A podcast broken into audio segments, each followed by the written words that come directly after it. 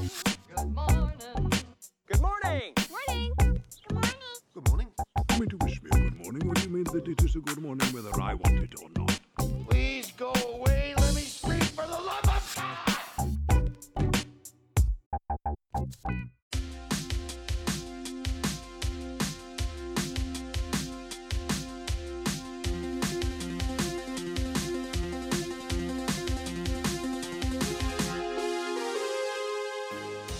Uh, some transformative action to kick us off this week. Let's get the week started right. Hey everyone, good morning, good afternoon, evening, wherever you are in the world. Uh, thank you for hitting play. This is Good Movie Monday, the weekly podcast dedicated to nerdy cinematic ramblings. My name is Glenn Cochran, and it's freaking awesome to be with you this week.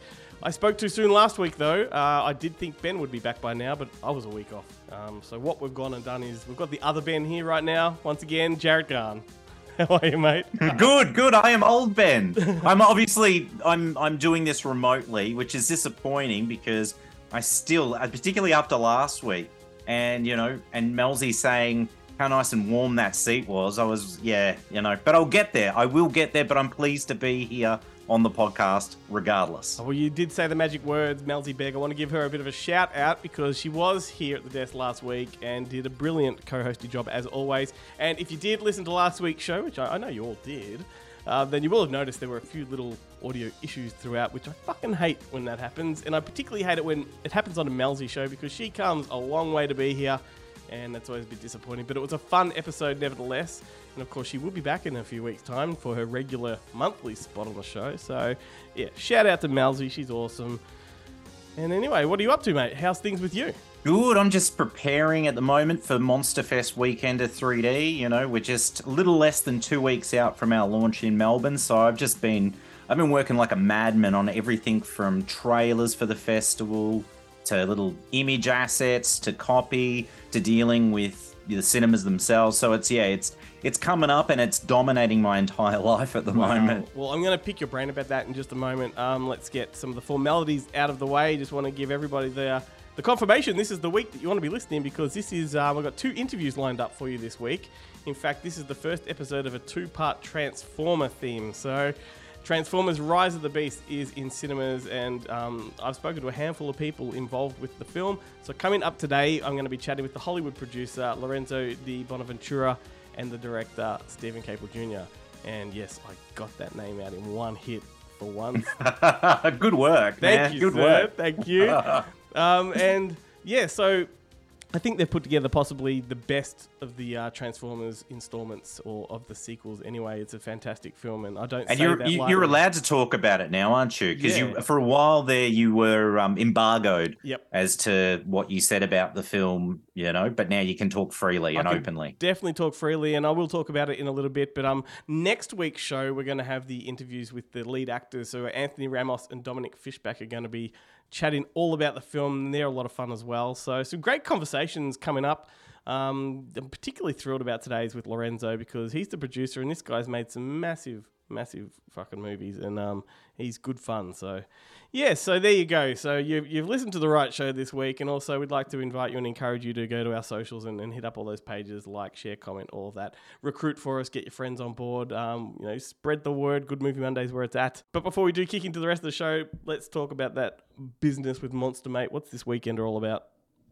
Well, this year we're doing a media mini festival. We we started it last year and we did one, and it was just a sort of experiment to see, you know, whether something mid year would work. And because films typically come up earlier in the year, and then by the time that the festival is, they've already released or we've lost them to other festivals, or you know, it's just the nature of film festivals. So we thought last year, let's start a mid year festival so we can, you know, account for all that content we would normally lose as the year goes on. Uh, and then in this year, we decided, well, let's just do something completely different. It was off the back of screening Friday the 13th, part three in 3D last year Yep. at all our Monster Fest dates in November and December of last year. And it was such a big success. And everyone, like, I'm, I, I just loved it. And it was just such a universal, I don't know, enjoyment in the cinema. Like everyone cheering anytime anything was in 3D on the screen be it a be it just a title, you know, coming at you. Everyone's like, whoa. And did you get people And like so- reaching out? You know, they're trying to grab it. Yeah, I totally, totally. Yeah, it was great. It was great, and and always people are turning to pe- the person next to them as if to say, "Did you see that?" And of course, I saw that. Like that's that's what's in the foreground of the screen. That's all I can see. But it was a lot of that. But a lot of yeah, a lot of enthusiasm. I think the art of the 3D movies being lost because you know there's less and less coming out these days, and typically they're only for the superhero sort of type of movies, the Marvel sort of stuff we don't really get the genre stuff like we did when when like My Bloody Valentine 3D came but the out. other thing just- too is like you know the, the way 3D is now. So when whether it's Avatar or one of like you said a Marvel film or something, it is very much the film is just presented in three dimensions, right? Whereas the, the ones we're talking about, like there was a gimmick involved. They would poke you. Ah. They would stick stuff out of the screen, and it was all about you know, absolutely. just manipulating the screen, and and it was much more fun back then. Oh, absolutely. It's like a, a throwback to like the William Castle era of Yeah. cinema, you know, where everything was gimmickry. And it, it's so good because like when we did like Friday the 13th part three last year, you know, there's the passing of the joint and that. Yeah, yeah. and stuff like that is just amazing. So we've we've amped it up for this year's weekender, and we've decided we're going to do a program completely comprised of 3D. Hence the title Monster Fest Weekender 3D. Six films in the program, and it's a good mix of decades. We've got you know contemporary sort of films like Mhm. Texas Chainsaw 3D, which which blows my mind that this film, despite having been a hit in the United States at the box office, that you know Warner Roadshow here in Australia opted just to skip cinemas and go straight to home entertainment. Mm. And I know I picked up the import 3D Blu-ray when it came out, I think that and I watched it in 3D. It's phenomenal. It's got a really good uh, commentary track. I think Tobe Hooper's on that one. Oh, really? Yeah, okay. I haven't listened to that. Oh, Yeah. I'll definitely now after revisiting it in the cinema, I'll have to watch it at home. But I actually quite like that installment. I mean, you know, we've had worse since. Um, yeah, Hey, look, Leatherface wasn't great. just Not Leatherface is in Texas Chainsaw Massacre 3. Leatherface is in that Yeah. other Leatherface It's one. a, it's a clunky franchise. Like I mean, Yes. outside of the first two, possibly the first three, and if you Yeah. want to be generous, the first four. Oh, like- I don't know. That's awfully generous for the next generation. I, yeah, look, it is, but that was a satirical film. When- and, but anyway, Yeah. anyway, like, but beyond that, it really like nothing gels. Like the it's fractured all over No. the place. Yeah, No, and I love that the timeline's all sort of fucked in Yeah. Texas Chainsaw 3D. It's like 20 years later or something, but then there's all modern devices and mobile stuff. phones and stuff. Yeah, oh it's- oh my god! I remember watching it going, hang on, what how did what how did this Yeah, pass? this is Like, supposed to be early '90s, and yet they've got Yeah. iPhones. And uh, it, yeah, Yeah. Fucking, and the style, the clothing, everything was contemporary. But regardless, it's super gory. There's some great kills in it. It is a lot of fun, and I'm really excited because when I did watch it at home when it first came out, I watched it with the wife, but I want to see it in a cinema with like a bunch of people. And there's going to be people there, I dare say, that probably haven't even seen the film. So that's going to be good. And then we Cool. got, yeah, My Bloody Valentine 3D, which really kickstarted the 3D movement, managed to get out in cinemas before Avatar did. So it was the real first 3D, you know, next generation movie. We've got Silent Madness, which I'm really excited about because this is the first time Silent Madness has played in Australian cinemas. This film was, I mean, it was banned in Queensland, just like another film that released on home entertainment last week, albeit not in 3D. Oh, uh, but then it was um it was mishandled by the distributors. You know, it, it it got picked up and then they just sat on it and ended up dumping it to video like four years after they acquired it. Mhm. It's the first time in Aussie cinemas. We've got Flesh for Frankenstein. It'll be the 50th anniversary. Can you believe it? 50 years. I mean, the movie is older than either of us, Yeah. but it's still hard to believe the movie's 50 years old. And then, yeah, rounding out the festival, we've got two films about different types of houses. We've got House of Wax 3D, the original Vincent Price 1953 classic. Actually, it's not even the original, it's technically a remake because I think Mysteries of the Wax Museum came before that. It might have been in the early 30s or so. Anyway, but this is this was the first studio 3D movie, horror movie that is, uh, and it's a classic. And then the final film I'm really excited about Amityville 3D. Yes. So, I mean, Amityville 3D is just such a favorite. Like, It is. it's it's it is that is, that is the definition, I guess, of a kind of guilty pleasure. Because the first two are excellent movies, and then the third film is just pure cheese, but of the highest order. most actors and actresses in Hollywood got their start in horror somewhere, and this is Meg Ryan's big start. It's it's true, and yeah. Lori Loughlin as well. My She's in there as well, and she looks magnificent. God bless her. um, pre-incarceration, obviously, because she served some time only a couple years ago for that whole college scandal. You know, well, there's another scandal. another very clunky uh, franchise for sure, but that's like a like that's that's a franchise that has so many Amityville titles in it that aren't even really part of the franchise. Like it's, they've True. gone to space. They've you know. Like they've probably been in the hood just like the leprechaun. Like it's Amityville. They've, they've literally been. I think there's Amityville Karen, Amityville Toilet. yeah. They're just. and and there's been like. I reckon in the last three, four years, there has been probably upward of 20 Amityville films. But the beauty of the third one, too, is it was produced by Dino De Laurentiis, but because he didn't want to pay for, you know, licensing rights to the original story and Mm. all of this, they they actually got sued. And so they had to remove things from the first trailer that came out, which, you know, referenced the first two installments. Um, but yeah, so it was a bit of a slippery beast. But the beauty of it is this is the one that opened up, you know, to make all of these cash, shameless cash in Yep, movies. yep, so totally. yeah, I I, mean, love it. I, I really like the Amityville um, franchise whilst it was still like connected. Like number four, I think there's the Oh, Evil yeah. Within, or like number five. Like it was a Yeah, good, yeah. Dollhouse, Yep. the the one with the mirror. Yep. Um, you know, I can't even remember the time. I've uh, the titles. I've got like a box set full of them. But yeah, I'm a I'm a fan of the. I like I love all those DTV Amityville films from the late '80s, early '90s. They're terrific. Definitely, definitely. Hey, what was the um? Do you remember what the first 3D movie you ever saw in a cinema was? Ooh, now that is a very. very I've got an entire because Hmm. drawer here at home full of 3D glasses from either DVD releases or from cinema releases. They're all branded. yeah, I've even got a pair of real specs like you're wearing right now, but with the Oh, right. the different uh, colors, the green and the, the red. Oh, cool. Yeah, Yeah. yeah, yeah. No, look, I it's funny because I feel like when we were growing up, 3D was sort of on the outer when we were young. Mm. You know, they all the only 3D movies that were really coming out were more, you know, adult centric sort of stuff like, you know, the Friday the 13th Yep. three. But the one that I can that I remember off the top of my head was Freddy's Dead, you know, Nightmare on Elm Street That was 6 my with the one. finale. You know, and the whole movie's 2D, but then you put the 3D glasses. Yeah, it was amazing. And Yeah. I'm sure I still have those 3D glasses. I love it. They stashed they away. signal to you when to put them on.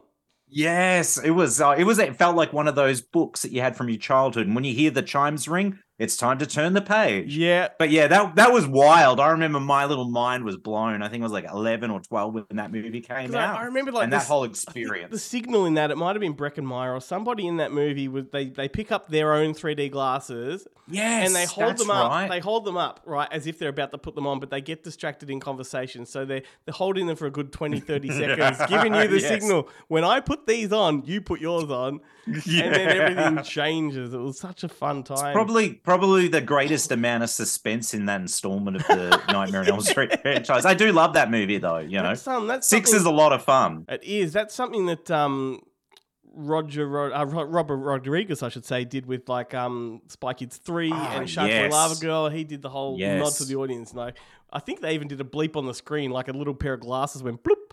It's like Ah, yeah, like a to put 'em cigarette burn or something. I did. I saw. I remember seeing uh, Spy Kids 3D theatrically. I think was that that that one was called it's Game, Over, or That was something. with Game Sly, Over. with Sly. And Sly was the villain. Yeah, Yeah. it was awesome. I mean, I saw all of those Spy Kid movies. I think that was the last one I saw theatrically because after that they might have had a change of the children. the fourth, the fourth I one had the, the, the two Yeah. lead actors were now adults and they were still in it, but you had a Ah, new generation yes. of Spy Kids come along. Oh, I kind of That's it. right. And that that was the next generation of 3D when that one actually came Yeah. out. It was that real 3D era. So Yeah, yeah. I've got it on Blu-ray somewhere, but I still haven't I haven't got to that installment just yet. Hilarious. Well, exciting stuff. So everybody should check out your Facebook pages at uh, is it Monster Fest?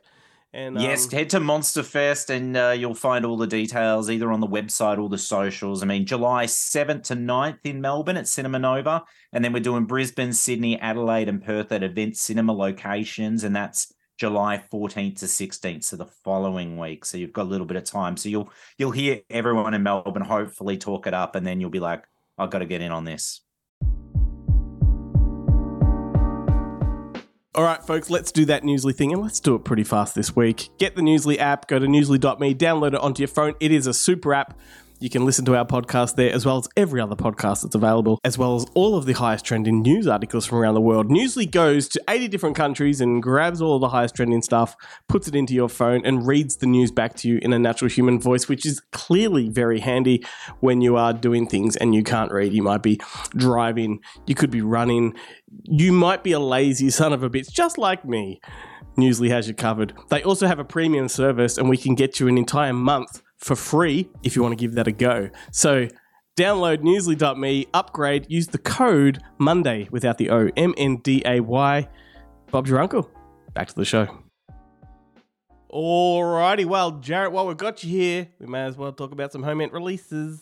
Well, I don't want to disappoint you, Glenn, but Oh. there is only one major release coming out this week. It's going to be a quick segment.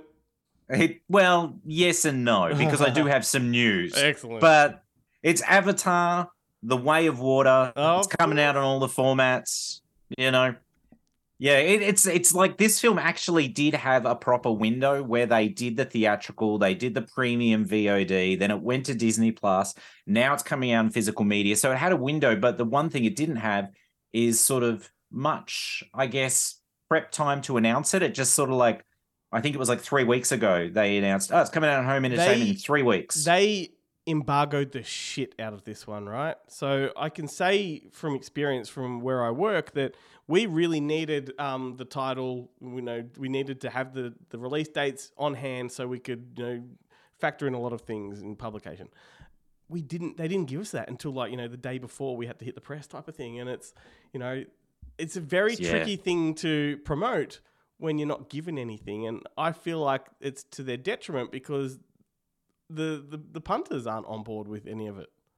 Well, yeah, no, I think people will be genuinely surprised when they either walk into a physical retailer next week and actually see it. Although that said, was interesting to note there's a mass merchant having a 20% off sale right at the moment. Yeah, And one of the only exceptions to their 20% off is this film, which is the only new release that's dropping this week. yeah. So I had to laugh about that.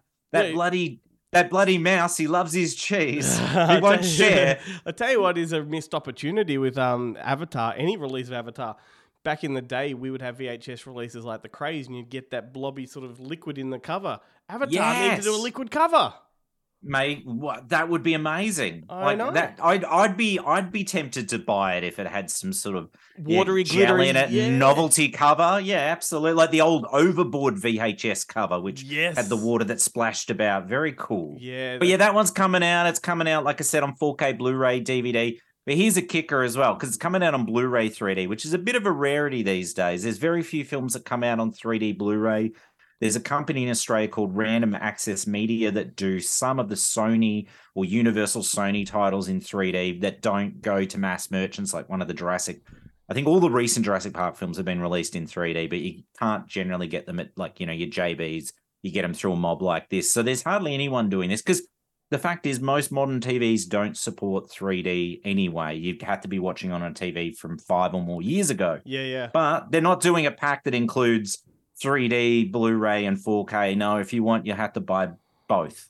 Um, but I guess you know, look, if you if you're buying Avatar: The Way of Water on home entertainment, you're a sucker. Uh, so you know. look- but anyway, look, they they have loaded these things with special Okay. features, Glenn. There's there's something like there's there's a multi-part documentary on on the uh, Way of Water, which is like a 14-part featurette. So it's pretty extensive, called Hmm. Inside Pandora's Box. But then there's I know, I know. And then there's another one, right? That's got another five featurettes that's called like More from Pandora's Box. It sounds like it's an Emmanuelle in Paris Yes, or Emmanuelle in Africa type thing. Uh, and then I think it's rounded out by the Weeknd's music video and a couple trailers and whatnot. But but yeah, so that's happening. And then they're obviously they're obviously releasing Avatar on 4K for the first time to time with that, along with you know reissue on Blu-ray and DVD, and I think Blu-ray 3D as well. But all I can say is, James, now that we've got these out of the way, and you pushed Avatar back until like 2026 or something, could we just get True Lies in the Abyss?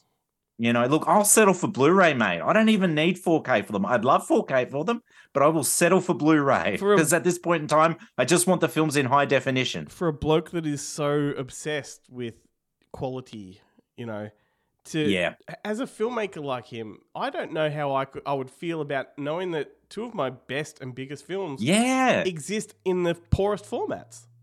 Absolutely, absolutely, and and to know that they're aging out in terms of not not the films, you know, becoming sort of stale or old, but generations not having access to see these Yeah. films, so that when they finally do come out, it's really, you know, it's only going to be about a fifty percent, you know, share of the market. But you do have so many like new people that come on board to James Cameron. Like it might be even the third or fourth Avatar film that comes along. They discover this filmmaker. They do a little bit of a dive down the rabbit hole. Yeah, you know, discover his old films and then realize that oh, hang on a second, this movie, The Abyss, is kind of like all the other movies he's done. And True Yeah. Lies is you know like that's an action movie I've never seen. before. Yeah. it just makes no sense to me at all.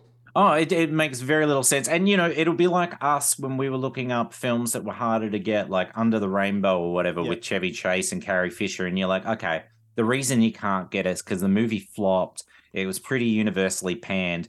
But in the instance of these, if if kids are looking them up, they're going to be like, these movies made a lot of money and are beloved. Yeah. Why are they not available? That's like, right. what is the deal? Yeah. I mean, it's pretty pretty cool that James is now tied in with Disney because you know it's all about the vault. you Yeah, know? that's true.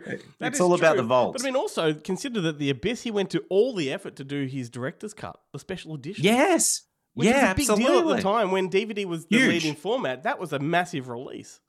Huge, and uh, but interestingly, obviously they've got this, um, you know, uh, sunken submarine yeah, that's gone to explore. Yep. And did you see on the news that James Cameron's come out and he's he's being interviewed about it?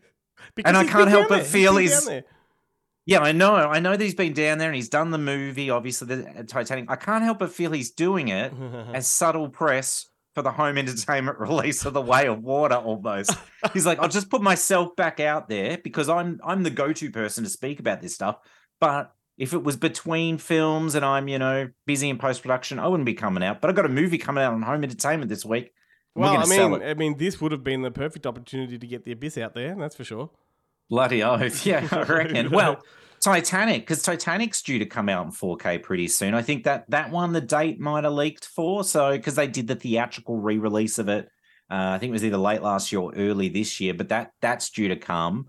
Uh, but again, The Abyss and True Lies predated Titanic, so the rule of thumbs is that should be on 4K first. But anyway, yeah, Avatar and Avatar: The Way of Water, the only home entertainment releases this week. But I don't want to disappoint you. I want to bring you some news, and it's good news.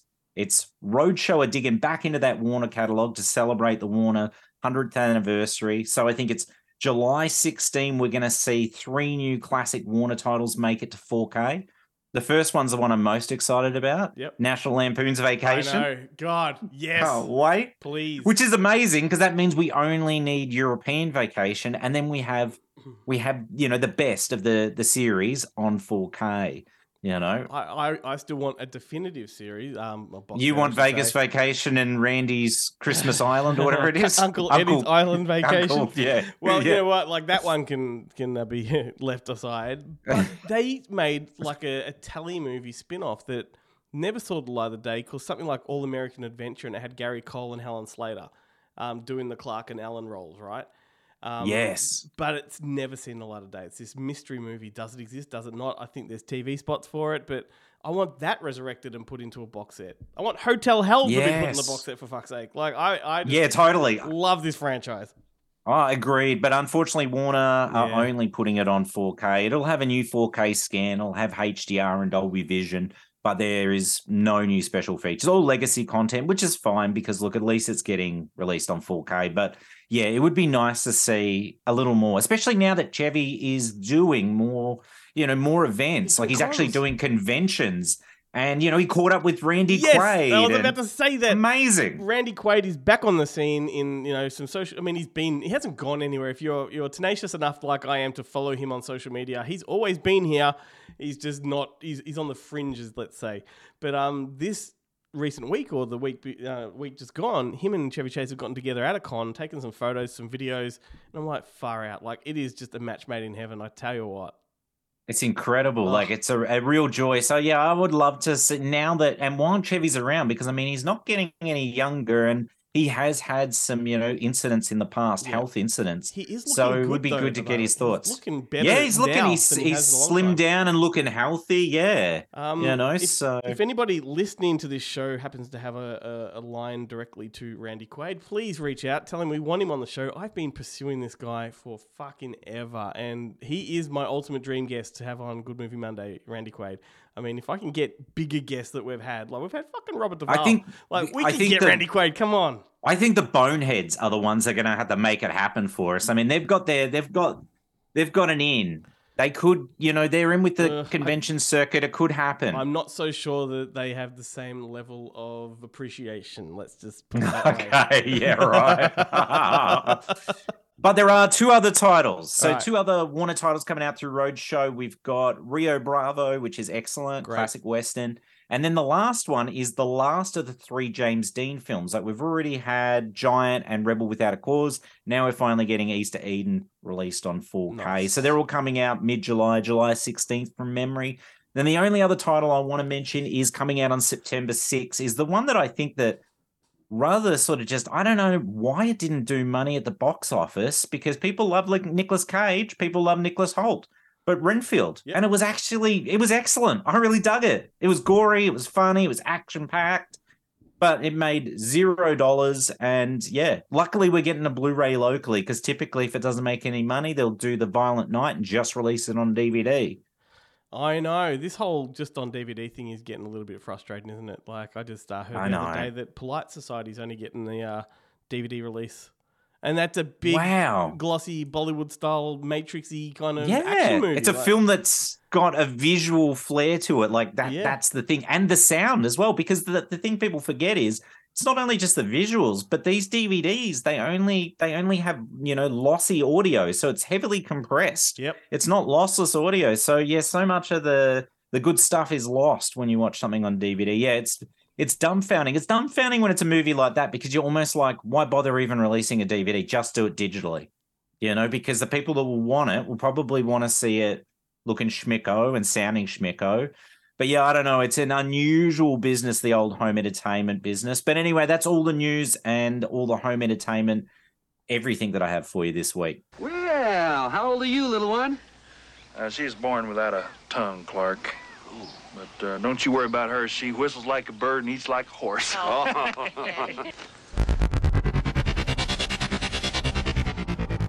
Alrighty, Jarrett. So let's um let's talk about some Transformers fun facts, if you will. I've got just a bunch of stuff just jotted down on the screen. I thought we could sort of read them out and have a bit of a conversation. But um, you were saying to me uh, that Bumblebee is about the only Transformers movie that you've really enjoyed. Would that that be true?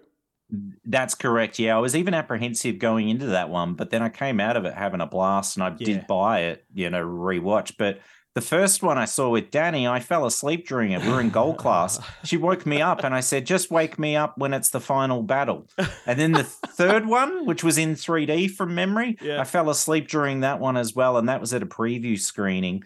And I was awoken by a friend next to me because I'd started to get my snore on. Oh, Uh, but I did not sleep through Bumblebee, partly because I think I saw like a preview screening at like maybe 10 or 11 a.m. on a Sunday morning, but it was awesome. So I'm I'm excited by the prospect Yes. that this might be more akin. It is. that. So, I mean, Bumblebee was a prequel to the Michael Bay franchise. I think the, the biggest difference or point of reference here would be that Bumblebee's not directed by Michael Bay, so therefore it has a different feel and a different aesthetic to it. And it's very retro, like it's very much an 80s kind of movie. Uh, Rise of the Beast, like, no joke, like, it is probably my favorite action film of the year so far. It is, look, I reckon it's better than Bumblebee. It feels very much like an 80s Saturday morning cartoon. It just plays out that way. And um, yeah, so I can't speak highly of it enough. But um, as we lead towards our interview, let me read out some facts. So, did you know the 1986 Transformers movie, the cartoon, that was Orson Welles' final performance, and he died just five days after recording his part. Oh, I didn't realize it was only. I knew it was him, but I didn't realize he died so soon after. Wow, Yeah, that's incredible. And that, that his death was 10 months before the film even got released. no, it's How weird. tragic. That was I, I liked that as a kid, the the Transformers movie. That was a really um big one for me. And as you'll hear in my interview with um Steven Caple Jr., the director of Rise of the Beasts, uh, that movie is what informed him the most. You know, that's where he his love for Transformers comes from, which sort of you know gives you an idea of where he's coming from with the movie. Um, but the, the whole concept also behind the original animated one was Hasbro, their directives were to kill all of the major characters off, including Optimus Prime, Wow. so they could drive up their sales. So their their, their theory, which didn't go to plan, Wow. Yeah. was we kill off all these famous characters, we've got room to create new ones, and kids are going to want to buy the new ones, right? Yeah. But there was massive, massive backlash and controversy from all of the parent groups and whatnot because the kids were really traumatized. Because Yeah. Optimus Prime is this big um, leader. He's someone you turn to for trust. He protects everybody. And to kill him off, like in a kids' animated movie, apparently the backlash back in the 80s was just absolutely yeah, that's huge. crazy. Like it makes sense that obviously they want to, you know, bring forth a new generation of Transformers. But when you said it, I thought you'd meant initially that they wanted to kill them off so they could ramp up the prices and make them and make the original series collectible because it's like you know when a famous painter or Yeah. musician dies or an actor and suddenly there's a lot of interest in you know that artist's work I genuinely think they didn't think about the kids or the audience at all. They just thought, hey, we can create a new t- toy line here if we remove Yeah. the old one, right? Um, and f- to give context to that too, is that that movie actually came out after two seasons of the TV show, right? And it was a continuation of the first two seasons and like a, a bridge to the next season. Um, but the fact that yeah. the, the original two seasons didn't have any death whatsoever, and then to go and kill them all off in this one film, like kids are like they're hyped up from the TV show, then they go to the movie to sit on the big screen, and bam, Yes. they- Man, that would be such a yeah traumatizing experience as a kid to be like, you know, you go out to the cinema, you're so excited to see your favorite characters on the big screen, you got your popcorn, and then you go through that. You'd never Yeah. want to go back to the cinema again because you'd fear that your favorite characters would be dying if I you know. were there. It was a major fuck up on Hasbro's part also because the film tanked at the time. It didn't get its cult following until, you know, years later. But Mm. Hasbro that same year put all of their eggs into sort of the one basket. It was Transformers and My Little Pony, right? And My Little Pony, the movie, tanked as well. Like oh damn, yeah, crazy man. That's crazy. I have memories of liking My Little Pony. I'm, I don't know if I want to revisit it, but it's No, I- well, no, you know, if you if you're a grown adult that enjoys the My Little Pony, aren't they called bronies? Well, I mean, we got taken to town on uh, on TikTok for enjoying kids' movies. I can't remember which one it was, but um, we got this comment from a very disgruntled gentleman who's like, you know, grown adults talking about kids' movies. How disgraceful! Oh man, sounds like they're hiding something. Maybe we need to get Chris Hansen over there. sounds like they've got. They're just trying to, you know, I reckon. draw the attention away from themselves. Yep, yep. So then, then came the uh, the Michael Bay franchise, of course. Uh, so we've got seven movies in the franchise now, with an eighth one in development. The new one coming is called Transformers One. No idea what it's about, whether it'll be a continuation Wow. of this new kind of timeline or whatever. But um, the franchise was actually um, Paramount's idea to capitalize and create a universe the way that Fox had with Avatar and the way that Disney had with Star Wars. They wanted their own universe, right? Of course, yes. And I don't know if they've quite done it yet because so far it is just Transformers. Whereas, you know, I think in their mind they had this Hasbro verse where they were going to. yes, My Little Pony in there as well, and GI Joe. G.I. Joe definitely. And the G.I. Joe connection Yeah. um, may or may not happen in Rise of the Beast. Uh, you know, it's Oh, okay. Well, that's stuff. interesting. And uh, what was the other one? They I know at one point they were discussing whether or not to bring Power Rangers into it.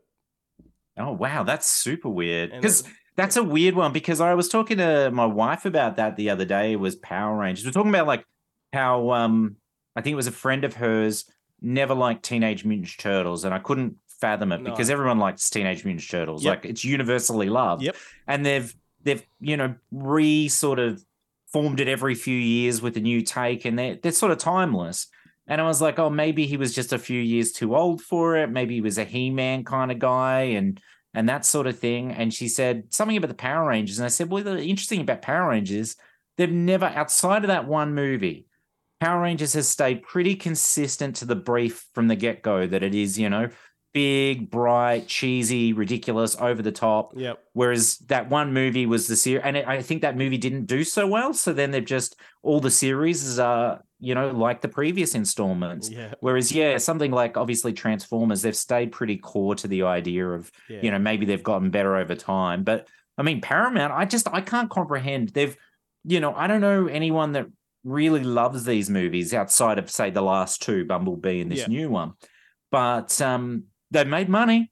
They make money every time they come out. It's like, you know, no matter if someone was disappointed with Michael Bay's last one, they were still going out you to the what? cinema to see the next one. I get a lot of reality checks, um, you know, because you and I work in the area of film, you know, whether it's distribution or whatever. We just talk film all the time. and We're talking with people Mm. that, that have a specific knowledge of film, and you know, and that is our existence. And yet, I will then go off to like another family event or another friends event where it's people that don't revolve in our circles, and the conversations just blow me away because I can't fathom how they don't know certain things, right?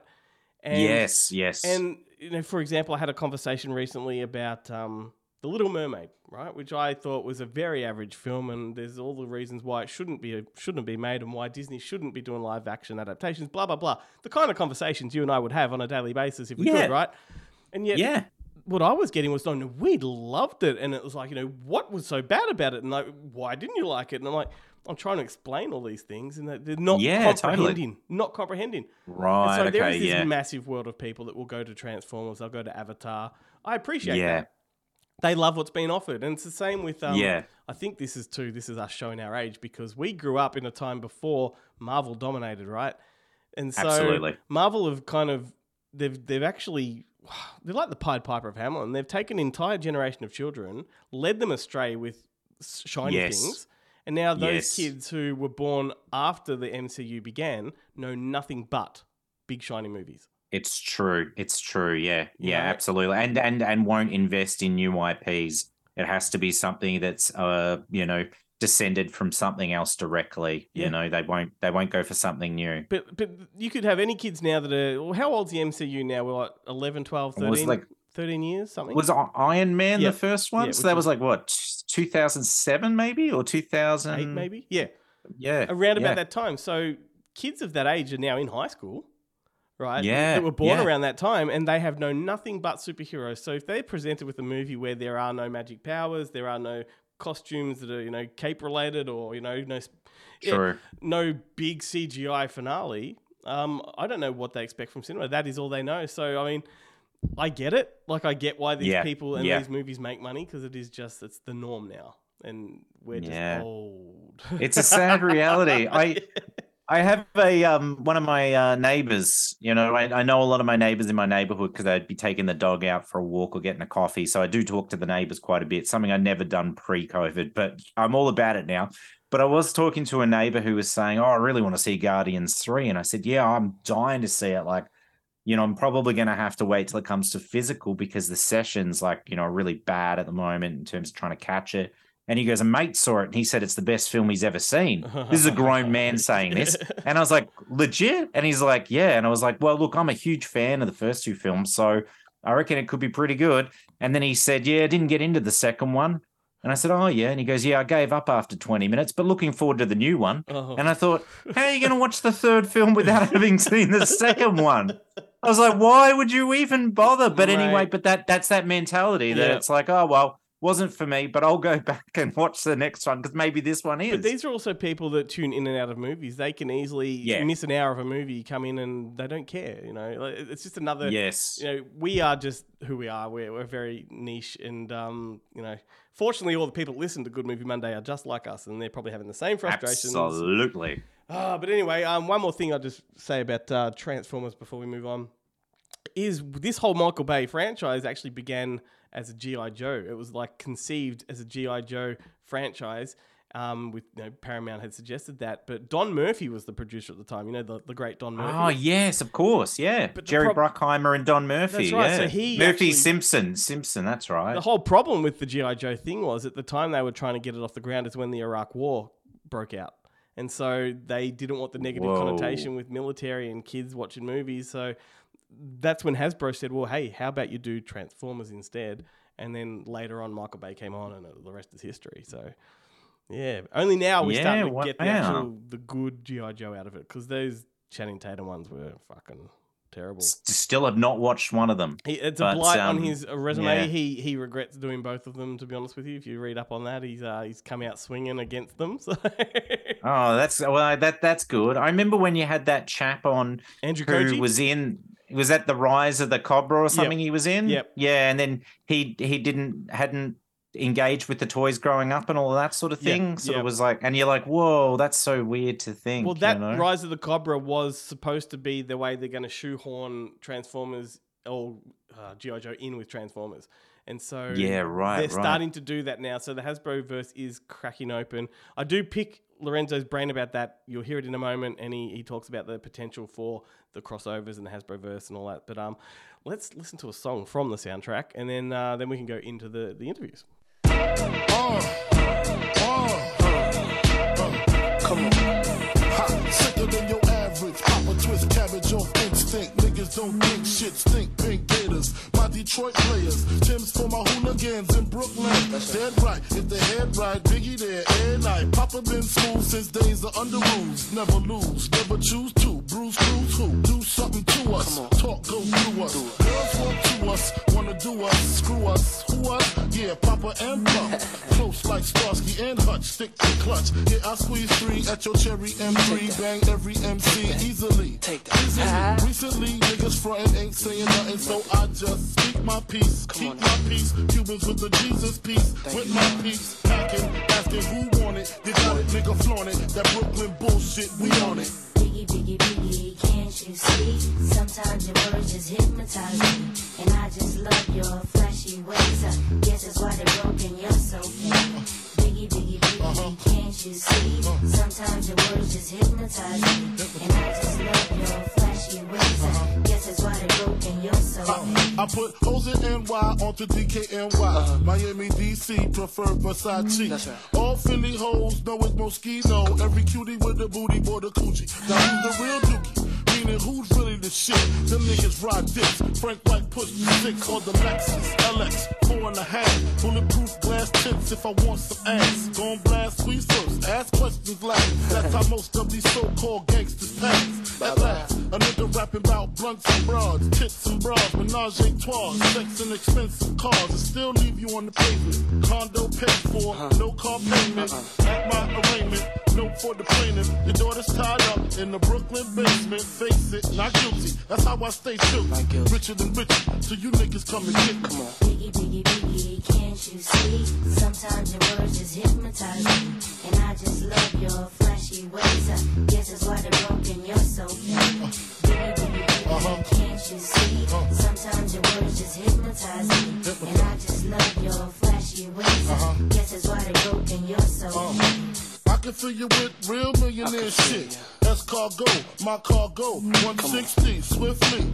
It by your new one. Your crew run, run, run. Your crew run, run. I know you sick of this lame brand nigga with flows. Girl, say he's sweet like licorice. So get with this, nigga, it's easy. Uh-huh. Girlfriend, here's a bitch. Call me round 10, come through, have sex on rugs, that's Persian. That's right. Come up to your job, hit you while you're working for certain. Papa freaking, not speaking. Leave that ass leaking like rapper demo.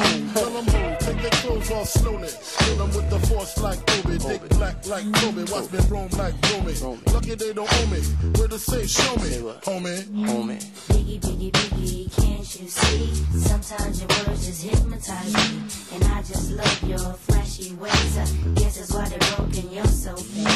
Biggie, biggie, biggie, uh-huh. can't you see? Uh-huh. Sometimes your words just hypnotize me. And I just love your flashy ways. I uh-huh. guess that's why they're broken, you're so fake. Biggie, biggie, biggie, can't you see? Sometimes your words just hypnotize me. And I just love your flashy ways. I guess that's why they're broken, you're so fake. Uh, biggie, uh-huh. biggie, biggie, can't you see? Uh-huh. Sometimes your words just hypnotize me. And I just love your flashy ways. I uh-huh. guess that's why they're broken, you're so fake. Oh. Biggie, biggie, biggie, can't you see? Sometimes your words just hypnotize me. And I just love your flashy ways. I I, you can't call that anything but classic. It's hypnotized by Notorious B.I.G. Man, what a soundtrack! What a soundtrack that Rise of the Beast is. Like, if if there's if there's one major strength, it is the soundtrack. Like, you know, and, and if it wasn't for a hip it being a hip hop soundtrack, I'd say this movie is pure rock and roll. So know, Yeah, it just doesn't right. sound the same if you were to say this movie is pure hip hop. Like, but you know what I mean? Yeah, Like right. the music Yeah, is so integral to everything that goes on, um, and it's all that '90s hip hop, the Wu Tang Clan, Cypress Hill, like all that good stuff. Um, yeah. So anyway, there, there's a great song for you. We won't muck around. Let's get straight into these. Uh, first up, we're going to play them back to back. We've got uh, Lorenzo di Bonaventura. As I said, he's one of Hollywood's biggest producers. He's responsible for all of the Transformers movies. He's also the guy that recently gave us the two Meg movies, including the upcoming Meg 2. He did Red, Salt. He um he was the guy behind the 2019 Pet Sematary and the upcoming sequel to that. He's done all of the GI Joe movies and and whatnot. So he's worth having a listen to. He's um he's very interesting. And then you're going to hear from Steven Caple Jr., the director of Rise of the Beast. Now, his previous film before that was Creed 2. So if you like Creed 2, you know, he's a he's a good mind to pick because he's he's into the drama as well as the action. But um, yeah, one thing I'll note about the Steven uh, Caple Jr. interview is that he was in transit when I was talking to him. So he was driving his car. So if he sounds like he's in the middle of traffic, he is. so, Maybe, maybe he was in a transformer at the time. Oh no! Hey, give us your best transformer in person. Like, can you do a sound? Um, Sorry, on the spot. because I tell you what, do any of them do like a fart noise? I could do one of those with my mouth or my armpit. when I was doing Comic Con with Chloe, like I mentioned that I had just seen the film, and she instantly went into the noise. I'm like, I I wish I could do that. She did the whole like, I'd see in my Oh, I can do. Yeah. I can do this more than meets the eye. and the Transformers back then had heat seals, like thumb seals, and you had to put your finger yes. over the sticker to see it change color so you knew it was yes. an authentic toy. Do you remember that? Yes. Yeah, oh, man, that, that's I love I love those quality seal things. Yeah. but anyway, no. So she just busted out the whole, whoa, whoa, whoa, and I'm like, I, I, can't do it. Some Amazing. people, I guess, people that have uh, enjoyed these films more than I have, then just obviously know how to do them.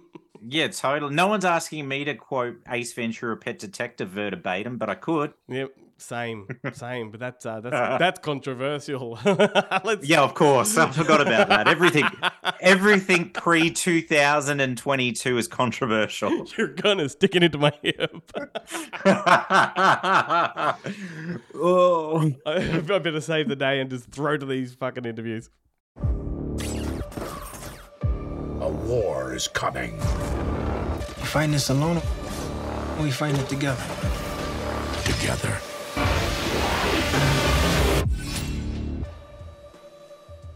Thanks for taking time. Fantastic to be chatting with you, mate. Pleasure. So you've been producing the Transformers movies right from the start. Um, are you as excited about Rise of the Beast as you were back in 2007? You know, there's an ebb and flow when you think about, you know, 16 years. It's crazy to me.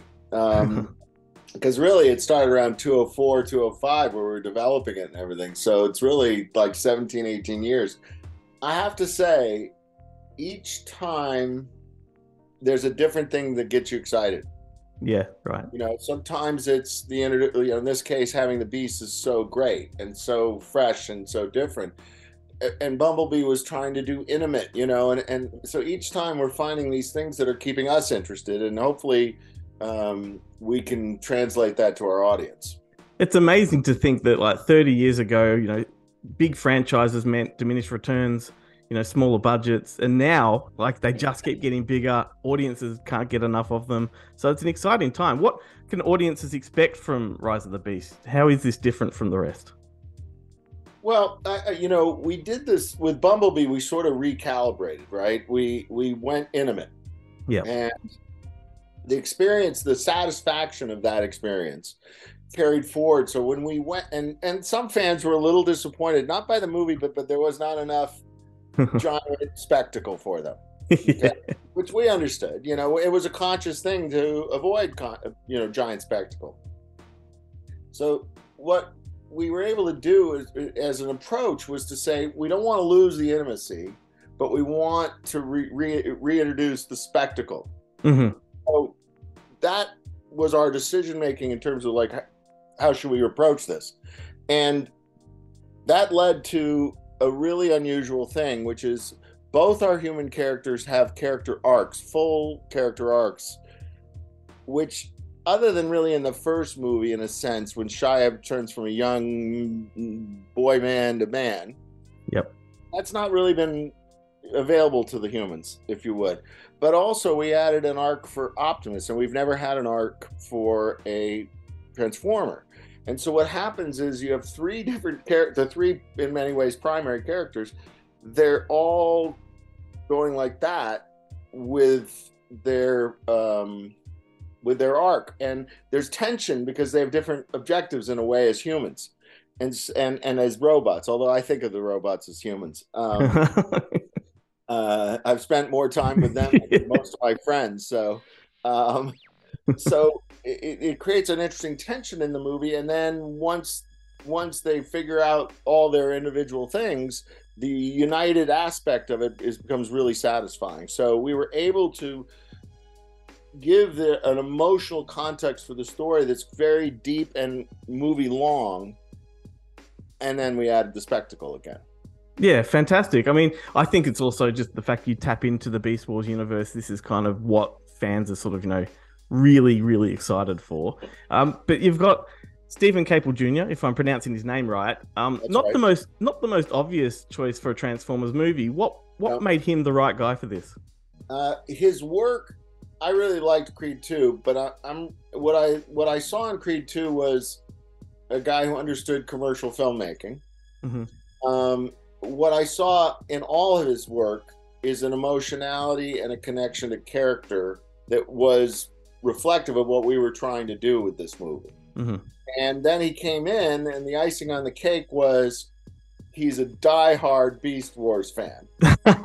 Awesome. And so the advantage when you have a director having such a, in a way, DNA inside of him being Beast Wars, it translates into the movie in in, in a way that you can't articulate, but it's there. You know, the, the, there's a comfort, there's a, there's a certainty of decision making that comes out of that when you own it that way. Mm, sure. And and with him directing, this is obviously the second time that Michael Bay has not been in the director's chair. How does he go on set? Does he struggle to let go of the reins when he's sort of on set watching another director call the shots? Michael doesn't come on set because of that. He's never articulated that, but no, Michael's there to help us. Michael, you know, he's got one of the great eyes about visual effects and and how to do a lot of this stuff. But you know, he's a director first, Yeah. um, and so he he comes to set, but he doesn't spend a lot of time on set. And, and frankly, I don't think any director would love to have another director of that significance sitting there on the set. It would just there's an awkwardness to that that I don't think it would be helpful to filmmaking. A massive intimidation for sure. Well, there's an intimidation, and there's also it's sort of like, well, who's in charge? You know, there's just it's sort of like this is my set. Yep. You know, um, Yep. so it's a little of both, I think. No, that makes sense. And this film boasts a massive, massive cast, including a freshly crowned, you know, Oscar winner. You got Michelle Yeoh in there as well, and I know. um, God. everything seems to have fallen into place with this cast. Um, when you were sort of, you know, recruiting all of this talent, was the pandemic a factor in the in the post in the pre-production of this? Oh yeah, the pandemic got in the way of everything, but they were rushing for a date, so we we didn't have as much prep as we normally had. Um, it, it, more than anything, the pandemic threw a lot of uh, curveballs at how you make a film, Mm. um, and you know, going to foreign countries is never comfortable when you're worried about your health. Yep. You know, just, uh, no matter wh- what country you're from, you want to if you're going to get sick, you want to be in your own country, right?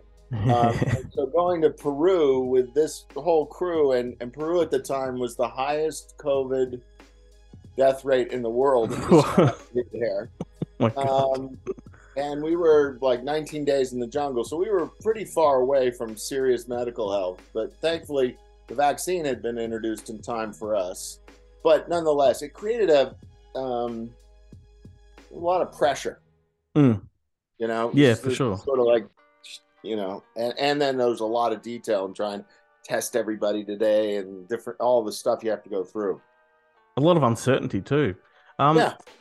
So when you're when you're filming a big Hollywood production like this over in a place like that, how much of the crew is American? Do you have to rely on any local crew? Is there laws in place there for you know, Well, requirements? Each country, you know, what- what's been fun about the Transformers series is we've got to work with Egyptian crews, Jordan crews, French crews, British, like you know, you know, and Peruvian now. You know, generally speaking, it depends on the country and the sophistication of the film industry. Like a big Mhm. surprise was Egypt has uh, they had such a phenomenally good crew. We didn't we didn't know what to expect one way or another. Peru doesn't have a big entertainment business, so they don't have a lot of crew. That Yep. said, you know, one of our really important ADs, we had a couple ADs that were Peruvian that were really valued, you know, so we had crew and you have a lot of cast there. Um, so you are absolutely integrating as much as you can of the locals. Yeah. know, And we- had shot originally in Montreal, so we had Canadians, we had Americans, we had, uh, I don't think we, we had an Australian, um, uh, which happened to be my wife. Um, ah, there you go. There you go. Uh, so I'm half Australian. That's what I always say. Awesome, awesome. You're down with the Um, lingo. yeah. In fact, I was in Byron Bay for this Christmas, last Christmas, which was great. Amazing. Yeah. Amazing. Awesome. Well, before I before I let you run, um, just want to ask you about the Hasbro universe. This is tapping into Beast Wars. Is this universe going to burst open to people moving forward? Um, will we see crossovers? You know what? You can't tell me too much, but what what No, would the, no. the vision be? You know, here's the truth. It's so hard to make one of these that we don't spend a lot of time thinking about what's next because there's so much to try to uh, make excellent now. yeah.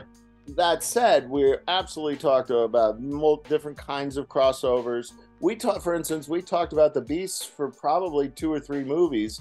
The trick with the Beasts was they don't, they're not like the Autobots where they can turn into a car and just sit in a city and they can, you know what I mean? So you had Yeah. to figure out a story Mhm. that was that could withhold them. And so what happened is, and you know, we always try to take you on an adventure when we go to these um, on our movies, which is part of the fun of it, I think. Uh, when we went to when we were debating our story, we were like, well, if we go to Peru, I wanted to go to Machu Picchu, so I won that battle. um, um, we can introduce the beasts in the jungle because then then they feel like oh, there's a natural reason. You know, uh, one of the things that's hard in the past we've seen it, and in this one you've seen it. You think to yourself, okay, now that we're almost done this movie, now is when we begin to really think about what did we do here and what did it create. And there are always surprises, and in this case, Primal. I, I, I almost can't imagine a movie again, a Transformers movie without Primal Yeah. it's such a cool character. So then you start saying to yourself, all right, if we do another movie, how do we put Primal into it? You know what I mean? And and I always say Optimus and Bumblebee are sort of like Batman and Robin. What are you going to do? Make a Batman movie without Batman and Robin? You know what I mean? It's like yeah, yeah. so so the trick is really trying to figure out how many characters can we hold Mhm. um, you know, and for a long time, fans have been arguing for a GI Joe Transformers crossover, and we've talked about it, and we continue to talk about it. And we haven't found a we haven't found a way. It was it was it's sort of a long response, but it, uh, trying to get you into our thinking. One of the interesting parts about this movie that's very successful is one of the things we set out to do was give each human a real purpose. Yep. And when you go back in the movies, and I'm not being critical of them, but we we kept having a hard time figuring out. Well, you know, it's hard to compete a human with a 35 foot, foot robot that has giant guns. Like, why? What what can a human do? Mm. So we designed the movie to make sure the humans' skill sets were imperative to the actual storytelling, so that they never feel like a um, an add-on. Yeah. So so now you got all you know. Imagine this. You think about your next movie. If you, you got to have Optimus, you got to have Bumblebee. When you see this movie, you're going to love Mirage. Mirage crushes. Pete Davidson was some of the smartest casting we've ever done. Uh, you know, again, surprise. We thought he'd be good. He is, he knocks it out of the park. Awesome. Okay, now you got Primal. Now you got four already. How many characters do, can you really juggle? In my experience, is six or seven is where you sort of run out. And you got to have a villain. So now you got five. Yep. So now you're gonna bring Anthony Ramos and Dominique Fish. You're now at seven. So you know what I mean. So that's part of the the debate that goes on. Is like if you fit too much, you don't get anything. You know what I mean? You don't get to know anybody. You don't get to invest in that way. And so even in this movie, um, Optimus gets the most airtime, if you would. Primal and Airazor get the most airtime. Oh, actually, I say Optimus and Mirage get the most airtime as as the Autobots. Airazor and um, Primal get the most airtime. That's not to say the other characters aren't important, but you just you just can't give anybody any significance if you just try to divide it. So that's what happens. So as we think about the next movie, we're we're in a sense we've got a, a a feast of riches, but they're a burden because like how many can we put in this movie and where are we going to all that? But we we figure it out eventually.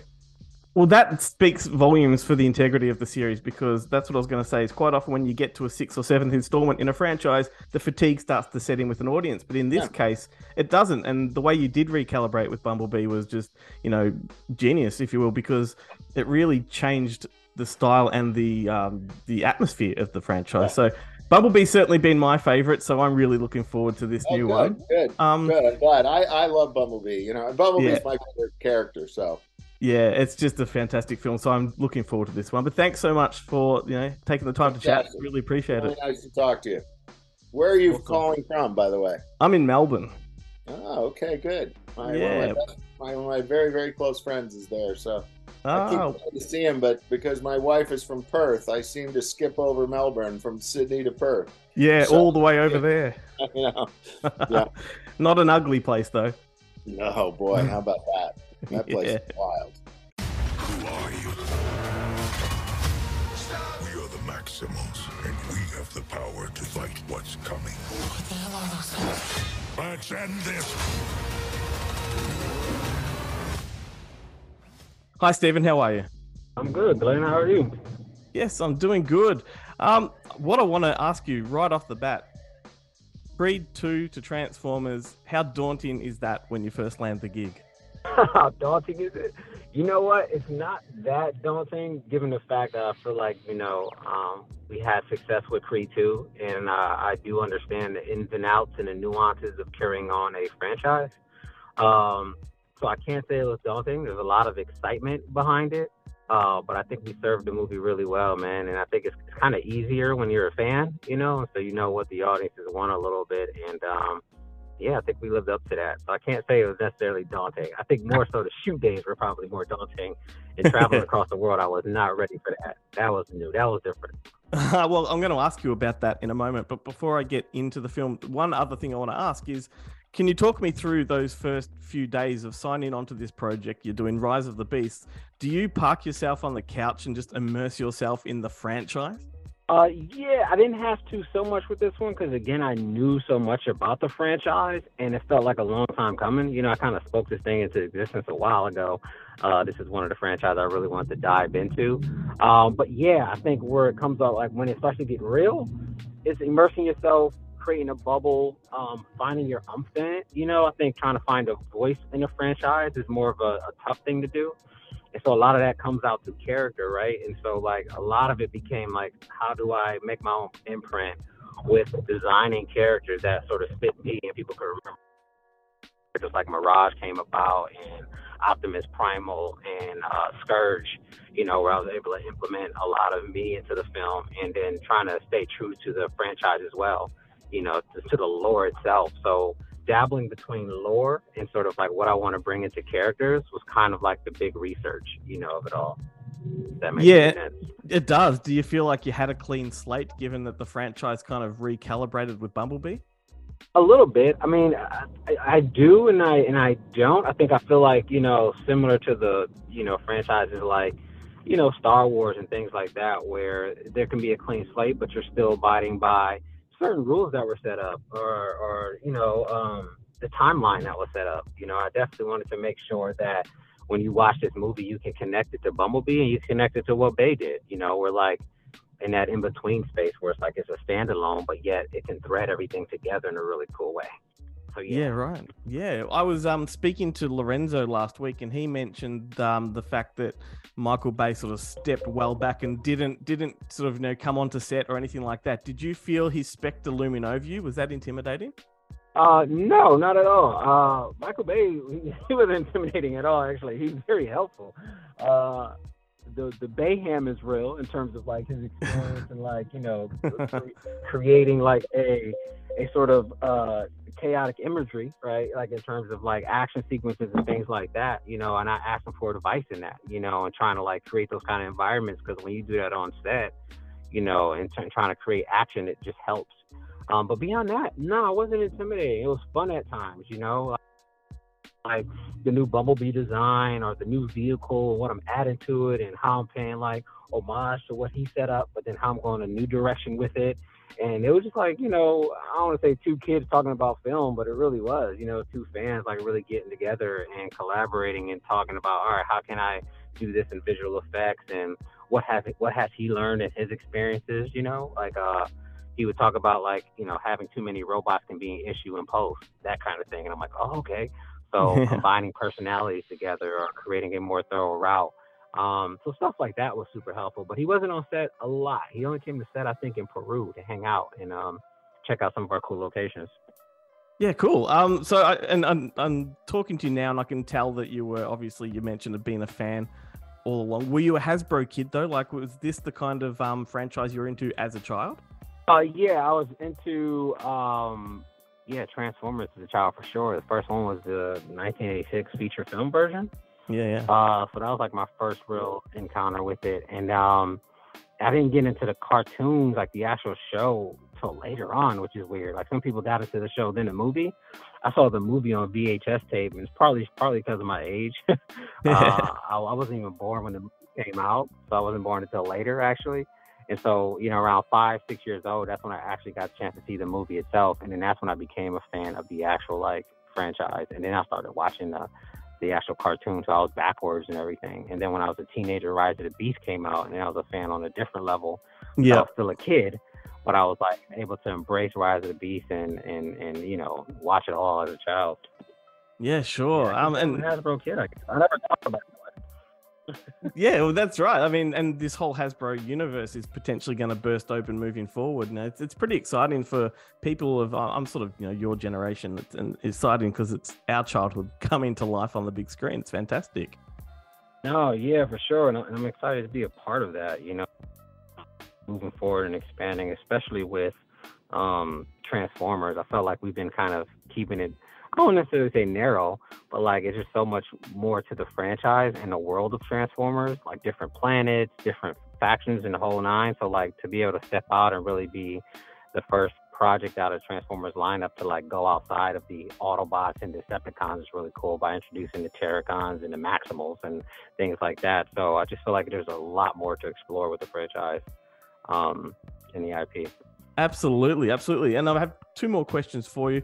First one being just from a filmmaker's perspective, you know, your your previous movies are very heavily drama based. Um, is there a fundamental difference going from you know those drama films to something that's very special effects heavy? fundamental difference? Um, a bit. I mean, there is when you're you're you're pulling from your talent, like the actual actors that are there on set, and there's a lot of drama in the movie. Um, I Hmm. think that's what I'm kind of bringing to the table. Okay, There's a lot gotcha. of drama. There's a lot of tension. Yeah, there's a lot of tension, and there's a lot of like robots emoting and and having arcs, right? And so like, it's it's it's usually you'll find those things on set, and then you know play with it in post right and edit it and shape it um in this case like i did a, some of that half of the job was done on set but then it took it takes time to get the robots actually there right? The visual effects. And so i really spent a lot of time making sure that we shaped their arcs and story and able to get drama out of a robot. And you start to learn quickly like a lot of that kind of falls into the design so technical you know, it's not like just giving Optimus Prime or Peter Cullen a note. You know, it's like, all right, now we got to dive into his face. Like, how can he really emote happiness? How can he emote sadness? Like, what can we do with his shoulders? Are they too boxy? Like those kind of things you don't think about on set, you know, or with an Yep. actual actor. Like, you give them a note, you kind of give them a direction, but in post, it starts to get more technical to try to find that rhythm and try to make uh to create drama out of these robots that are technically cars and nothing but metal. You know. Yeah, the fact that you've put sort of that depth there makes it very exciting, and I can't wait to watch it. And finally, I just wanted to ask you: you mentioned Michael Bay visiting you in Peru. You, you shot on all kinds of um, Yeah. locations and, and crazy places around the world. What was your favorite place to shoot, and what was the hardest place to shoot? Uh, oh, damn, that's a great question. So the hardest place to shoot in general was Peru. My favorite place to shoot was actually Peru. Uh, it was really cool. The reason why it was hard to shoot in Peru had nothing to do with crew. The crew in Peru was amazing, man. Uh, you know, not not many. We might be the first, honestly, in terms of a big production to go out in Peru. They shot a lot of independent films and smaller local things there, but like in terms of like a Transformers, a big, huge like Hollywood film, Yeah. I think we were the first. But the crew was totally professional. But location wise, um, damn man, we shot on top of Machu Picchu, you know, and it was such an amazing, beautiful location. But it was really hard because we had to first get up all the way in the mountains. We are in the Andes at this point, and you're up there Mhm. shooting, and you're dealing with altitude, so it was tough for actors to act without running out of breath, running in action scenes, and then on top of that, you we just couldn't we couldn't bring in many much equipment up there, you know, because everything is sacred. Everything has been there for years. The ruins are so beautiful. You don't want to like destroy anything. So we had to lug our own equipment up there and try to really fit 30 foot robots without a crane and stuff Yeah. like that. So that was really challenging.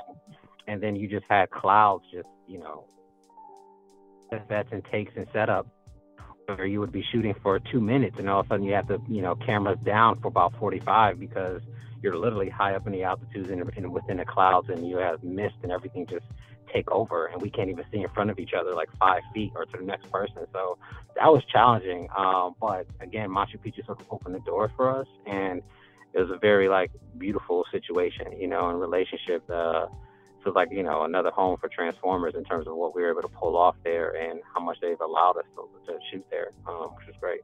That's amazing. I mean, if as if I didn't want to, you know, watch this movie already, I'm very excited for it now. So thanks um so much for taking some time to chat with me. Um, had it's my pleasure, mate. Oh, pleasure, Glenn. Thank you, man.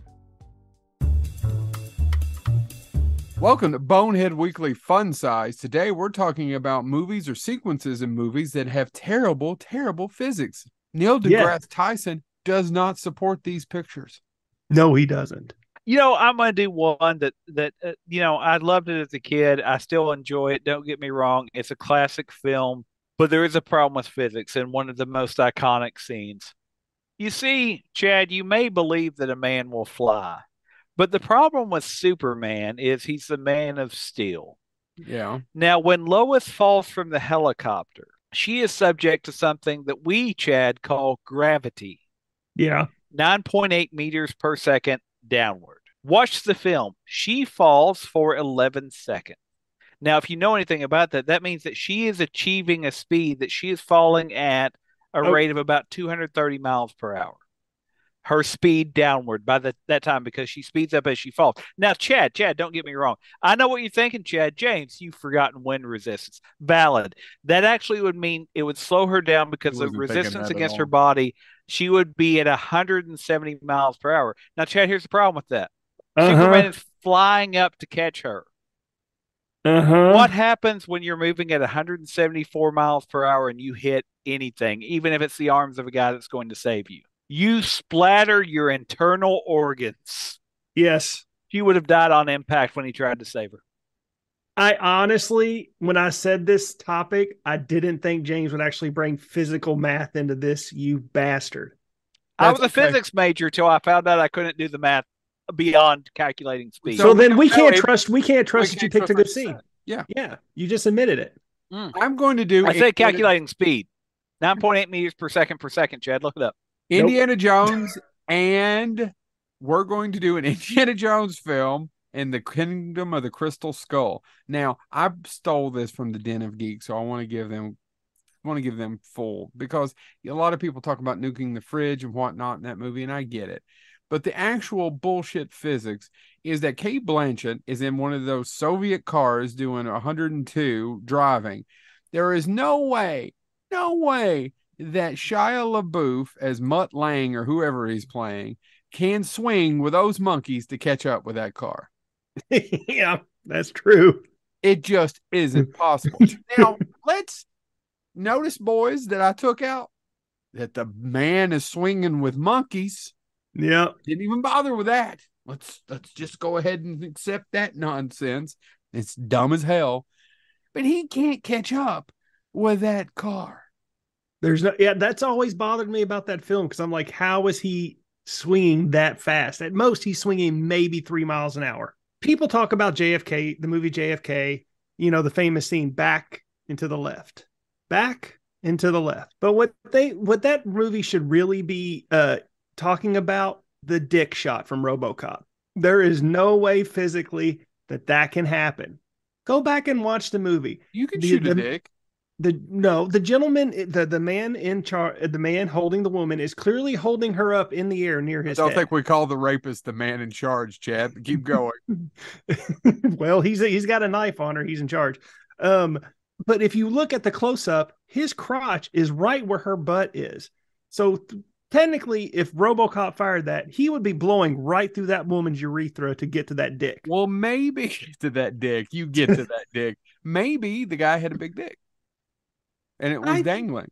but if you look at the shot it is like right at the crotch right where the dick and balls are You know what, So- Chad? You're right. I haven't went back and wa- I haven't went back and watched the dick and balls as close as when I came when and by the way, the only reason I know this is because I actually went back and watched it before before when I came up with this topic just to make sure I was on. Co- and by the way, I want to point out I did do research on this to make sure to see if there was any feedback on this. There's none. All the people are talking about is the fact that RoboCop being a cop made a poor decision. Get over it, people. It's a it's a movie about a ro- uh, a cyborg cop. That's all I have to say about this. This has been Bonehead Weekly Fun Size. couldn't have said it better. All right, Jarrett. Getting to the pointy end of the show, we're going to recommend some movies. It's that part where everybody takes the proverbial note and pencil and and they, they write these down and they track them up. They, they, they, you know, watch them and they drop us comments all over Facebook. And you know they, they don't do any of that, but you know they okay, should. but they should. well, it's an you're encouraging them now. So That's right. listeners. Um, now I got really excited because sometimes I recommend movies that I haven't seen until like you know days before we record, and I had one in mind I wanted to talk about, and uh, yes, I remember you saying this to me. but I, I it was an absolute turd, so I'm not going to talk about it Oh. as a recommendation, but I will tell you what it was. So What was it? I, let's let me get to it. I think it's safe to say that you and I are fans of the director J. Lee Thompson, the guy that did uh, King Yes. Solomon's Mines, Firewalker, Death Wish Four. And Yes. if you go way back in his career, he did stuff like Guns of Navarone, Cape Fear, two of the Planet of the Apes movies. And I was Yeah, really yeah. excited to find out that he practically directed a remake of Casablanca starring Charles Bronson. And this was a Oh, movie wow. called Cabo Blanco. 1980, Ah, yes. which is like a Peruvian take on Casablanca, and Jason Robards is in it, and Bronson owns a bar like Rick did, and the woman from his past comes, blah blah blah. You know the story. I watched it, Yeah, yeah. hoping to recommend it. It's a really good looking film, uh, but fuck, it's it's a hard watch. It's a really hard watch, and, and Bronson is not a romantic lead. Let me just say that. No, no, he's a man of action. He he's a man of action. I mean, this is a director of action too, but they just both Yeah. were just off. They were just not aligned for this one. it was terrible. Maybe it was one of their pet projects. They're like, if we make three of the action films, we get to make one for ourselves, and this is the one we want to make. also, like, you're making, you are blatantly ripping off Casablanca, but you're not admitting to it, and yet you're still Mm. it Cabo Blanco. Like, yeah, totally, totally. Oh so god. I was hoping for that one, but no, it was no good. So what I've done is another film I watched uh, again recently, 1968, Malcolm McDowell, If dot dot dot dot. I only rewatched that last year. How weird's that? Yes, Yeah. And this is a fantastic film, but fucking hell, it is a really, really full on movie. This is the movie that actually got Malcolm McDowell the role of Alex in A Clockwork Orange. And in fact, his character in If is a, a complete prototype of Alex in Clockwork Mm, Orange. Like, it mm. is basically the same character if you can imagine his earlier years, you know. It's all set in a, a strict boarding school or public school, as they call it over in the, the UK. It's very much a satire. It's a social commentary about sort of corporal punishment, the private school sector, and all of that. Um, but the, the satire is carried with a very straight face. Even though things that are going on in the film are funny, like almost in a Porky's way, the way these boys are carrying on, it's very um, frat housey. But this movie is fucking grim, and I forgot how grim it was until I rewatched it. And it's notorious for being banned in all kinds of places when it came out. We've got to remember this was 1968, so not only was it really, really violent, which I'll talk about in a minute, it was full of full frontal nudity, like women and and whatnot. Like apparently, uh, the original cut had lots of um, male full frontal nudity of the boys in the shower room, but the compromise was for the director to get the female nudity on camera, which he felt was more important as far as I guess a bit of shock value, but also just um, pushing envelopes. Um, yeah, absolutely. He had to compromise and, and lose the sausage, right? So Yeah, you know, yeah. But once again, 1968. Think about that. So Malcolm McDowell's character, he's a bit of a juvenile delinquent. He he sort of leads the boys astray in this private school. Um, he's not really a rebel in a traditional sense that he's a troublemaker. He's actually rebelling against the cruel faculty, the the teachers of this school who are very much into you know, fucking punishment. Corporal punishment, yeah, yeah. There's lots of it going on. There's a particular scene um, where the, the three main boys get whipped Mm. or caned. And it's a hard watch. And and the caning takes place off camera. And Mm. we're we're waiting with the other ones who are waiting for their turn. Yes. And the anticipation in that scene, you can hear what's going on behind closed doors, and it's just really uncomfortable to watch.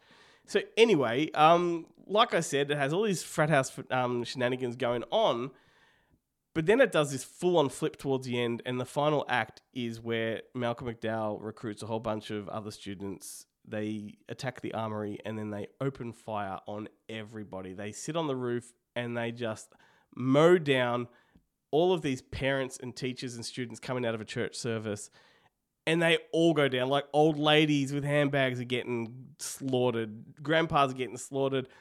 And then the old ladies and the grandpas that survive pick up arms and start shooting back. And you have then this shoot off between students and parents and teachers. And it's relentless. The camera doesn't flinch. Mm. it just goes on and on. And by the end of it you've got an entire courtyard full of dead bodies. Yeah, it's grim. It's such a dark, dark, dark ending. Like, really is. I remember hearing about that before I saw the film, but nothing can kind of prepare you for the shock of that because tonally, it's a massive shift in the movie. Like, Yes. it really is. Yes, and the other thing too is once again, put yourself in the mind of the 1960s. I mean, it would have been very, very far fetched and fantastical, and therefore satirical to have these kids killing people at school. It's not something that just happened, right? And yet we fast forward what 50 years, and suddenly Yeah. That does happen on a regular basis. So. That's I think it's more controversial now because of that fact. But back in the '60s, it was shocking, but Mm. also so shocking it was like fantastical. Like this is a fantasy. Absolutely. Absolutely. And for it to be a British film as opposed to an American one as well, where, Yep. you know, sadly it became a reality in the United States. Like, you know, Well, and, and it's much more unrealistic to a British modern audience because you know, um, much like Australia, firearms are not that common anymore. But back then they were, and so kids could get their hands on them. Anyway, look, I, I really, really enjoyed this film, and I watched it recently, and and I forgot how close Malcolm McDowell was in this as to Clockwork Orange. Like, you know, you can see exactly why Kubrick wanted him, right? Oh, Yeah. just glorious stuff. It's called If with dot dot dot dot four dots after it. That's the actual title. Um, check it out. It's it's on streaming platforms. I think it might be on YouTube for free. Um, it's it looks like it's taken from a Blu-ray because it's a very clean cut. But um, I do. I've got the Masters of Cinema UK release, I think, of, of the film. And I've the director went on to do another two films that are part of an unofficial trilogy. I think there's Oh Lucky Man, and then the last one I think might be might be Britannia Hospital. Uh, and I've never seen Britannia Hospital. It's a film that I've been I've got it in the cupboard and I can't wait to watch it eventually. But that's one I've been wanting to see. I don't know for like I feel like maybe close to 30 years or something, maybe longer actually, 35 years. Yeah. I saw the art for it and images from it. Uh, but I've been meaning to check it out. So yeah, I gotta gotta follow it up. But yeah, if dark as fuck. Yep, absolutely. So there's my recommendation, and the way I recommend it is you watch ten minutes of Cabo Blanco and then switch over to If. It's, it's, it's wise choice. All right, A mate. palate cleanser, if you will. That's right. My my pick for this uh, week's recommendation, funnily enough, is is kind of tied to the whole Transformers thing, but not at the same time Okay. because there is a transformation as such in this movie, just not like kind of a machine Oh, no. mechanical So kind of it's, one. It's not Tetsuo and it's not real steel. No, no, it's n- neither of those. It's desperately seeking Susan from 1985. Oh my god! Whoa, I Yes. remember I remember watching that late at night along with like a double feature with something wild. Yeah, of course. Well, Rosanna Arquette in a bath. Yes. Hello. Uh, so, if anyone's not familiar with this movie, I'll briefly go over the plot. And it follows Roberta, who's like a really disenchanted housewife that's looking for a bit of adventure, and adventure comes her way. She's uh, sustains a head injury, suffers from amnesia, and then assumes the identity of Susan, who is um, sort of a bit of a wayward woman who travels, you know, back and forth, couch surfing and you know, having different sort of relationships in different cities with different guys. But she's also being pursued by a crook that's played by Will Patton, or as I like to call Will Patton, Will Male Patton Baldness. uh, and he's he's crowning in this one. But um, he's pursuing uh, Susan because Susan's in possession of these priceless ancient Egyptian earrings, unbeknownst to her that these are this priceless artifact. So he's pursuing her, but he believes that Roberta is Susan because Roberta's assumed Susan's persona. Yep. Uh, and there's romance, there's hijinks. Uh, there's all sorts of fun to be found in this movie. It even has Madonna. Yep. Uh, and Madonna's actually playing Susan in this movie. And this she was cast in this movie, funnily enough, before she broke the charts with like a Virgin and you know Borderline and whatever else came Mhm. after that. But great scene in this movie is Madonna dancing as her character Susan, but dancing to a Madonna song in a nightclub uh, into the groove, which Yeah. was the single from the film. Uh, but yeah, it's it's a lot of fun, and it's in the vein of that same year, 1985. There was the Martin Scorsese film that I love, After Hours, came out, Yep. an escalation comedy, also with Rosanna Arquette, and it's very similar in nature to that. That you have one small event that spirals into the next, and Yeah. then you know the domino effect. But it's a lot of fun. But I've got some I've got some wild trivia for you, man. Like I All right. mean, there's some great cameos in this movie Sure. by up and coming actors. Like you got John Turturro, who was quite young, you know, young in the piece, hadn't really broken out as an actor at that point Uh-huh. in time. He's super easy to recognize, and he's in the movie quite a bit. But the one that really shocked me Yeah. that I found out after I watched the movie, and I had to go back and rewatch the clip to see if I could, you know, kind of make him out, is there's this a street sort of hustler that's selling sort of, you know, um, hats and sunglasses on the street. And that actor is actually none other than the chicken man himself from Breaking Bad and Better Call Saul. Uh, you know who I'm talking about? Yeah, I'm Carlos talking Esposito? about Yes, Giancarlo Esposito. and I that one blew my mind. And I was like, man, this guy's been acting for a long time. It took a long the- time for the guy to get main, a break. He's the main crazy guy in Do the Right Thing. Yes, of course, do the right thing. Yeah, absolutely. Yeah, that was a breakout. The massive role for him. Yeah, cool. Massive. And John Turturro, funnily enough, is in Do the Right Thing That's as right. well. Yep. I guess because they're New York movies, and that's what I did want to mention. This is very much a slice of New York in the early to mid 80s. It's got a super punk rock vibe to it, and that's because the director of it, uh, Susan Seidelman, Yep. she directed Smithereens Yeah. like in 1982, so a few years prior to this. Well- but yeah, there's punk rock all about. Even on the soundtrack, you got Iggy Pop, "Lust for Life" playing at a point in time in this movie. It was but such an interesting time because uh, this was a time when a lot of the hotshot up and coming directors were music video directors because music Yes. videos were the new format, right? And so the movie started taking on a very trendy music video kind of vibe, and and the labels were trying to crowbar their talent into the film. So that's why Madonna's in this. And I remember, Yeah. I, I think about this one. One of the the movies. I wanted to recommend a few weeks ago. I rewatched and realized once again how shit it was, so I didn't. Was Vibes with um, Cyndi Lauper. And I know. I look. I I love it, but it is an awful movie. Yeah, right. So, it is awful. But I feel But I so it. sorry for Cyndi Lauper because Madonna and her have been competing pretty much their entire careers. Madonna's always had the leg up. I actually prefer Cyndi Lauper. I think she's got more talent, and I think her so- her Mm. music has a little bit more oomph to it. And I agree. And so Madonna gets a movie like this. It does, you know, reasonably well. It gets a legacy, and then Cyndi Lauper was stuck with vibes, and that is an absolute trash fire. It's it's a travesty, but I think the only only thing that sort of balanced it out was the fact that Madonna's gone on to be in like countless movies since, like over fifteen features with prominent roles Yeah, too. yeah. But arguably, this is the best film you know that she's been in, or at least the best performance she's had in any of the the roles she's been in. But at least Cyndi Lauper had Life with Mikey with Michael J. Fox. So there's that.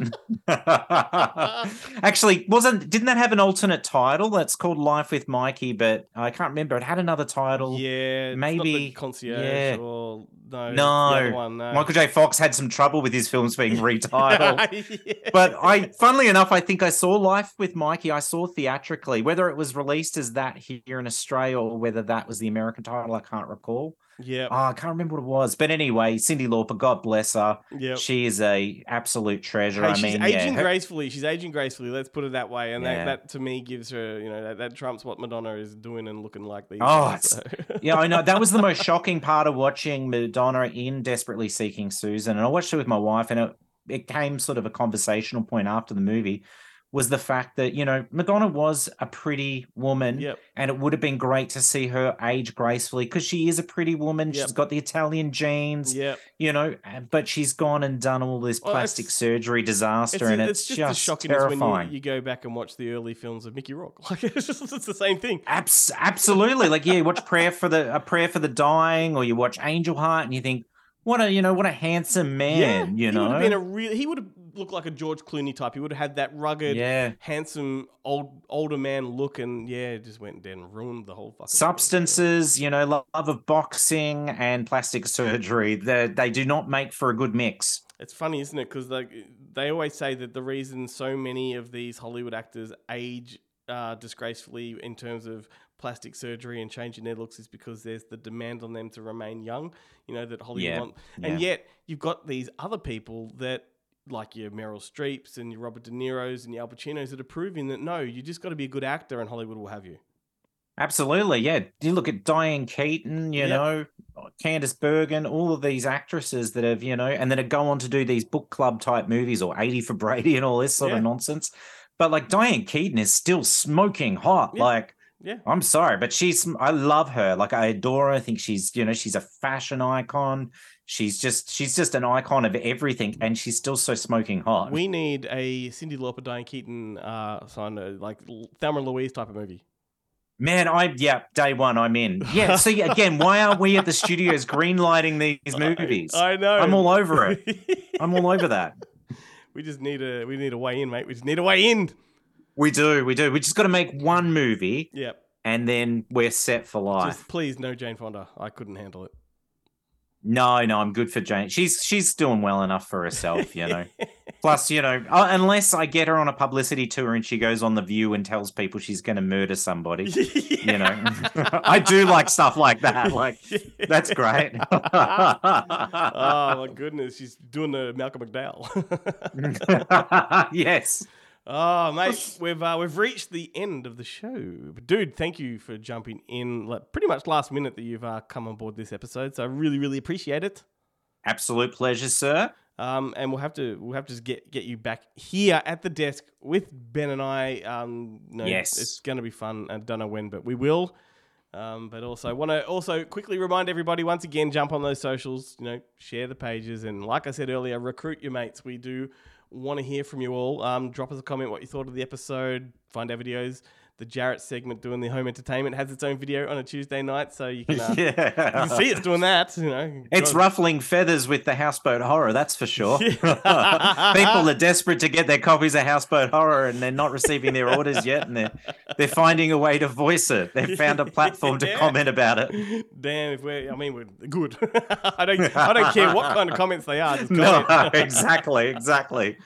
So yeah. Um, also, don't forget next week we are carrying on the Transformer theme with Anthony Ramos and Dominique Fishback. Two awesome interviews you want to want to hang around for. Hopefully, um, hopefully by then some of the people listening will have seen the movie, so um, they might be able to let us know what they thought of it, love or hate. I don't care. so let's end with another song from the soundtrack, "The Rebirth of Slick," "Cool Like That" by Digable Planets. And um, mate, until next time. Next time. Adios.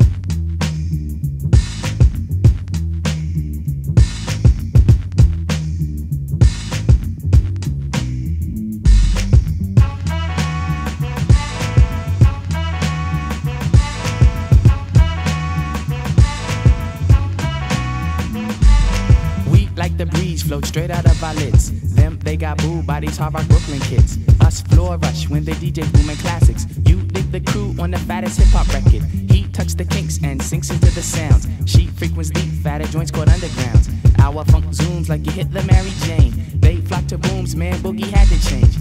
Freaks the clips with mad amount percussion? Where kinky hair goes to unthought of dimensions. Why's it so fly? Cause hip hop kept some drama. When butterfly rock the light blue suede pumas. What by the cut? We push it off the corner. How was the buzz entire hip hop era? Was fresh in fact since they started saying Audi. Cause funk's made fat from right beneath my hood. The pooba of the styles like miles and shit. Like 60s funky worms with waves and perms. Just sending junky rhythms right down your block. We beat to rap, what key beat to lock, but I'm cool like that. I'm cool like that. I'm cool like that. I'm cool like that. I'm cool like that. I'm cool like that. I'm cool like that. I'm cool. I'm cool. We be the chocolates, taps on my raps. She innovates after sweeter cat naps. He at the funk club with the vibrate. Them they be crazy down with the five me. It can kick a plan, then a crowd burst. Be digging it with the bug verse. Us, we be freaking till dawn, peace and I. He gets a stranger smile, so I say hi. What's up? Who understood? Yeah, understood the plans. Pimp heard of it and put it to his hands. What I just flip, let borders get loose. How to consume all the beaches like juice. If it's the shit, we'll lift it off the plastic. The babes will go spastic. Hip hop game's a classic. Pimp play a sharp, it don't matter. I'm fatter, axe butter, how I zone. Man, Cleopatra Jones. And I'm chill like that. I'm chill like that. I'm chill like that. I'm chill like that. I'm chill like that. I'm chill like that. I'm chill like that. I'm chill.